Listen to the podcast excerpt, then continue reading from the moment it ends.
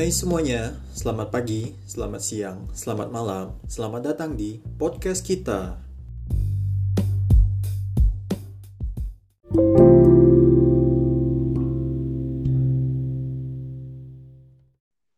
Pada episode sebelumnya, kita ngebahas hubungan secara general. Hmm. Sekarang kita udah masuk ke hubungan yang LDR, hubungan jarak jauh. Hal apa sih yang penting sebelum memulai hubungan LDR kalau menurut kamu, Matt? LDR mungkin nggak nggak seperti yang hubungan pada umumnya ya. Tapi kalau keadaannya tuh LDR cuma hanya buat langsung untuk sementara dan kita itu tetap tahu tujuan dari hubungan kita ya itu nggak masalah sih sebenarnya. Tapi LDR tuh juga punya resiko-resiko yang membuat hubungan tuh sering kali gagal. Sama halnya juga di hubungan-hubungan yang lain. Cuman LDR ini lebih lebih gimana ya? Lebih tinggi lah resikonya gitu. Karena kan nggak saling ketemuan dan terbentang jarak lah gitu. Misalnya kayak sering cekcok lah. Terus misalnya kayak hmm, kamu lagi lagi kerja nih di sana, akunya udah lagi santai gitu kan. Jadi pas udah udah kayak oh kamu selesai kerja telepon ya gitu kan. Udah janjian mau teleponan gitu kan. Nah ternyata kamu pas lagi lagi di udah selesai kerja tuh mau hangout gitu sama teman-teman kamu gitu. Dan kamu telepon aku nih terus akunya mendadak sibuk gitu. Mendadak sibuk terus akunya nggak ngangket terus kamu awalnya yang mau ngabarin aku kamu mau hangout terus karena aku nggak ngangket kamu lupa. Kamu lupa ngechat aku juga. Jadi kayak cekcok cekcok yang kayak gitu tuh sering terjadi gitu Hal-hal kecil ya? iya hal kecil bisa jadi gede kalau kita nggak bisa nyikapinnya gitu Iya. karena itu sedari awal kita sama pasangan kita tuh harus saling terbuka sama lain kayak seperti yang udah kita bahas sebelumnya ya yang hal apa aja yang penting dalam menjalani hubungan secara general gitu ya sama Tiga juga pilar. Sama juga sama halnya dengan hubungan LDR gitu. Memang Hmm. pada dasar hubungan baik itu LDR sama pada umumnya ya tiga pilar itu yang menurut aku paling penting gitu. Yang saling Hmm. percaya, komitmen sama satu lagi keterbukaan dalam hubungan gitu. Dan Hmm. ya tambahan satu lagi buat LDRan gitu. Hmm. Ingat yang penting dari hubungan itu adalah kualitas bukan kuantitas. Jadi maksudnya Oh, oke. Iya kan? Jadi Hmm. maksudnya LDR tentu aja buat interaksi kita sama pasangan tuh bakal berubah, ya kan? Hmm. Hmm. Entah dari itu segi timing, buat ketemuan, buat ngobrol, sampai kadang kita WhatsAppan pun bakal berubah gitu topiknya gitu kan. Misalnya nih, Hmm. kayak chatting ya, sayang lapar nggak? Keluar yuk cari makan gitu kan. Hmm. Lah kalau LDRan gimana Jawa? Ya, Iya kan? Kayak kita otomatis cuma bisa nanyain gitu. Sayang udah makan belum? Jangan lupa makan ya. Cuma ngingetin gitu ya kan. Miris sebenarnya. Sedih ya? Eh, nggak apa-apa tapi sebenarnya. Ter- tergantung gimana kita menyikapinya kembali lagi gitu kan. Kayak Hmm. kayak gitu masih oke ya. Terlebih lagi kalau misalnya pasangan yang beda benua gitu nih. Satu di Asia, di Indonesia gitu kan. Yang satunya di Eropa gitu. Kan beda jauh tuh ya. Di sini di Indonesia pagi, di sana malam. Gitu juga Hmm. sebaliknya gitu. Jadi Hmm. perbedaan waktu itu juga bisa menjadi tantangan tersendiri bagi yang menjalani gitu. Terus orang yang menjalani hubungan LDR, mereka tuh lebih menghargai hubungan mereka. Ya enggak? Hmm. Lo nggak ngerasa gitu nggak? Kamu ngerasa gitu nggak? Iya, kualitas ya. Kita meningkatkan kualitas. Iya, karena Kita sangat menghargai waktu ketika kita lagi video call, ketika kita chattingan, ketika Iya. kita nelpon. Walaupun itu cuma 15 menit ya. Mm-mm. Karena kedekatan mereka, komunikasi mereka tuh jauh lebih mendalam daripada hubungan yang bisa dibilang kayak bisa deket-deket, bisa berduaan, bisa ngapain aja berdua gitu. Karena Hmm. karena mereka itu terpisah oleh jarak, jadinya mereka benar-benar menghargai waktu yang mereka punya gitu. Yang terbatas itu gitu. Iya. Terus ya bisa saling cerita hal-hal yang mendalam gitu. Contohnya kayak dengerin curhatan pasangan kita nih. Misalnya keseharian keseharian dia gimana. Terus apa aja yang dia ceritain gitu kan. Keluh kesah dia kan. Terus bahas-bahas gimana nih ke depannya. Ke depannya misalnya kapan nih kita mau ketemuan gitu. Terus Targeting ya, lebih iya, tepatnya ah, ya. ah, ditargetin. Menetapkan targetnya. Hmm. Gimana dia di sana gitu, saling sharing juga gitu. Terus hal-hal yang menyenangkan yang kita alami itu kita bisa sharing gitu ke pasangan kita.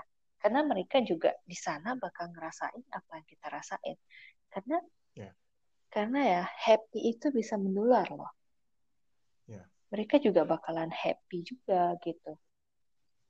Kalaupun kalaupun kita ada masalah gitu, nggak apa-apa, share aja ke dia. Karena kan kita saling terbuka gitu kan. Ceritain apa aja yang kita alamin gitu. Masalah apa, lagi ada kendala apa. Dan meskipun terpisah oleh jarak gitu, komunikasi yang terjalin antara pasangan itu bakalan sangat kuat kalau mereka menghargai hubungan mereka. Ya. Jadi ada saatnya dia nguatin kita karena kita lagi butuh dia, kita lagi ada masalah, lagi ada kesusahan gitu. Jadi kita butuh dia gitu. Dan sebaliknya juga kita butuh dia gitu. Jadi Mm-mm. dia juga bisa nge-support kita gitu. Ya. Saling mendukung Hmm. intinya. Mm-mm. Dan Saling memotivasi juga di antara kedua pasangan ini ya. iya, sebaliknya kayak kita dia lagi butuh kita, kita bisa juga support balik dia gitu. Ya. Kalau misalnya orang ada nanya kita nih, misalnya ada seseorang yang tanya ke aku ya, Hmm. kamu enak ngomongnya kayak gini-gini karena kamu gini-gini-gini. Ya paling paling kita coba menjelaskan dari podcast ini. Iya, bener. Kita kita sepakat ya, untuk di awal itu struggle-nya gila-gilaan. Iya. Bener nggak? Mm-mm. Kita memulai suatu hubungan LDR. Wah, itu susah banget dari ini anak maunya ini, aku yang egois maunya ini, dan nggak ketemu maunya seperti apa, dan terjadi problem ngambek-ngambekan. Ya, ujung-ujungnya mau tak mau kembali ke komitmen. Mm-mm. Adalah fase-fase ketika kita tuh udah nyerah, udah kayak kayaknya aku nggak bisa deh menjalani suatu hubungan jarak Iya, jauh seperti ini bener.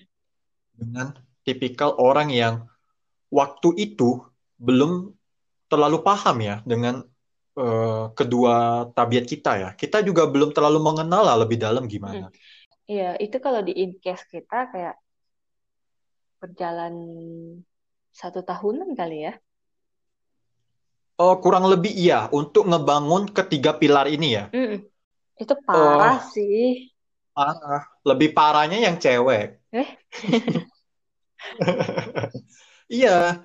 Kamu ingat nggak dulu kamu ketika enggak di chat atau chatnya nggak dibales, itu kamu ngambeknya tuh, kenapa chatku nggak dibales? Drama, Iya. ujung-ujungnya drama. Padahal chatnya itu nggak nggak tidak bisa dibales loh gitu kayak udah mentok loh. Misalnya kayak contoh WK WK WK. Ya sebagai cowok kamu mau bales apa? Mau bales hahaha. Kan bingung kita kan, bingung. Jadi kita kita selalu menyesuaikan nih antara habit yang kita bangun, misalnya setiap malam video call terus. Sedangkan di awal dari sisi aku sebagai cowok, aduh jangan tiap hari video call dong. Aku nggak tahu mau komunikasi apa, apa yang mau kita bahas. Kan kita udah bahas kemarin, kan kita udah bahas tadi di chat. Nah, inilah gunanya ketika hubungan LDR tuh kita harus inisiatif untuk ngebangun sebuah komunikasi. Iya. Ya. Ketika pasangan kamu nggak ada topik, tetapi kamu dan pasangan kamu itu saling punya rasa kangen. Mm-mm. Terkadang kita di awal itu cuma nampakin muka terus nggak ngomong bertatap-tatapan kayak setengah jam sampai satu jam ya Nggak gitu, Pak. pada masa itu. Iya, pada masa itu masih bucin-bucinnya, masih menggebunya rasa cinta ini gitu. Hmm.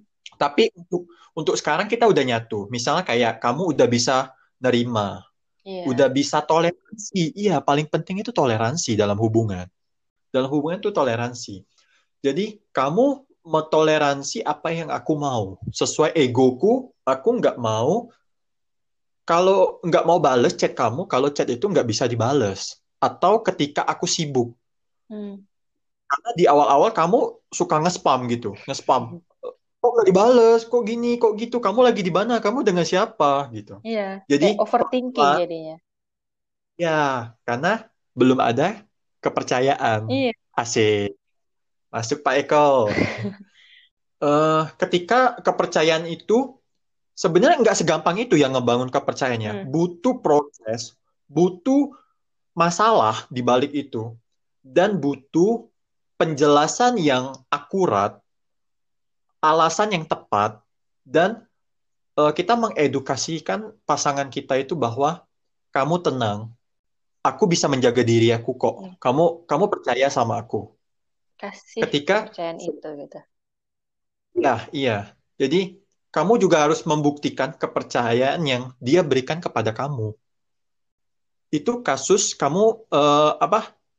Kamu menerima aku. Nah, aku juga bisa mentoleransi sifat kamu yang maunya tiap malam itu video call. Padahal menurutku ya nggak perlu lah kita video call tiap malam. Toh kita udah ngobrol hal-hal itu udah kita perbincangkan sebelum-sebelumnya gitu. Untuk apa kita ngomong di satu topik yang sama gitu. Nah, ujung-ujungnya ketemu di titik tengahnya bahwa kita tetap video call tiap malam, tapi video call kita itu kita tingkatkan kualitas kita, Hmm. bukan kuantitas kita seberapa banyak seberapa banyak kita video call setiap hari atau gimana gitu. Jadi ketika kita misalnya kayak saya itu pulang kuliah udah jam 10-an, udah capek kerja dan segala macam. Jadi manfaatkan video call selama 15 menit sampai 20 menit. Itu aja udah cukup. Iya, cukup karena hal yang kita bahas pun menarik. Mm. Dan kita juga happy karena dari pasangan kita juga sangat menghargai nih. Wah, ini jadwal kita nih. Kita benar-benar harus fokus ke pacarku di 15 sampai 20 menit ke depan. Jadi beneran kita tuh ngobrol secara intens, Dan sampai Ya. ke tahap ini nih susah loh. Beneran. gak gampang, Gak gampang. gak gampang. Karena di in case kita dulu itu kamu punya ego kamu, aku juga pengen diperhatiin gitu. Iya. Memang dalam suatu hubungan tuh kita perlu yang namanya sebuah toleransi kepada pasangan kita. Mm-mm. Itu eh, mungkin men- bisa menjadi pilar keempat ya. Toleransi itu penting banget. Sebenarnya banyak yang harus hal-hal yang penting. Tapi secara general itu tiga itu udah Iya. udah benar-benar harus ngerti gitu. Dan ngerti tiga-tiganya itu juga gak segampang itu gitu loh.